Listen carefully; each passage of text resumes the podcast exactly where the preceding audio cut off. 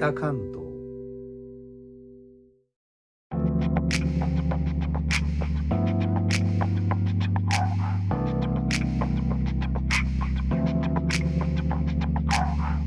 インドネシアから帰ってきた高野です。東京から約160キロ北関東からお送りしております。日本とは一味も二味も違うインドネシアの話題も時々お届けします。インドネシア保健省の発表によりますと去る3月1日今回の感染症対策において国内で使用が推奨されている検査ワクチン接種管理のアプリケーションプルリリンドゥンギーを公衆衛生健康管理のための新しいアプリサトゥーセハモバイルに正式に変更リリースしました。同省のホームページではアプリ更新の初期段階では iOS ユーザーを対象とし Android ユーザー向けには近い将来利用可能になる予定です。となっていますそこで今朝方双方のアプリストアを覗いてみましたが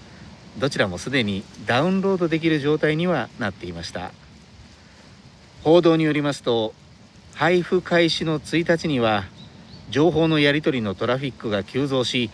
ログインできなかったり接種証明書の表示などでさまざまな障害が発生とのことです、えー、私自身はまだダウンロードしていません。もう少し状況が安定するのを待とうかなと思っています。こうした状況を受けてインドネシア国鉄の広報担当副社長は活動制限は廃止されたが長距離移動およびローカル列車で移動するための要件としてワクチン接種の義務は残っている。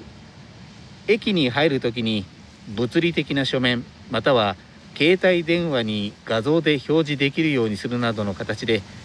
接種証明書を提示できるようにしておいてくださいとアドバイスしました。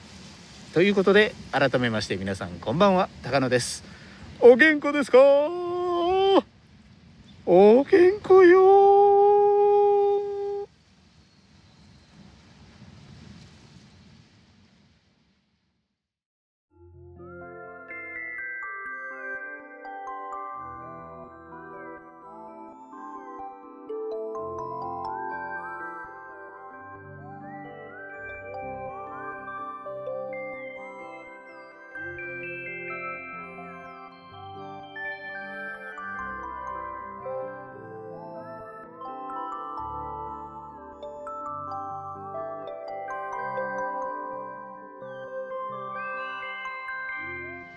さて東日本の震災が起きた2011年3月11日から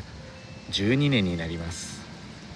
震災から10年となった2021年にこちらのチャンネルでは3.11のお話と題しまして3回にわたって配信をしています。音声配信プラットフォームスタンド FM では放送リストの一番上に特定の放送を固定できる機能が追加されていますので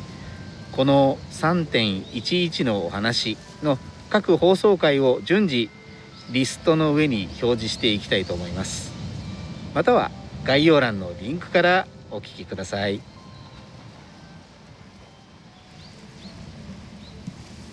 今日はあの市内の近くの海岸まで来ています。関東だけ今日は雨なんですよね。ちょっと曇り空ですけど波は穏やかですね。最後までお聞きいただきレターコメントもいつもありがとうございます。インドネシアから帰ってきた高野でした。それではインドネシア語でのご挨拶またお会いしましょう。参拝ジュンパラギ。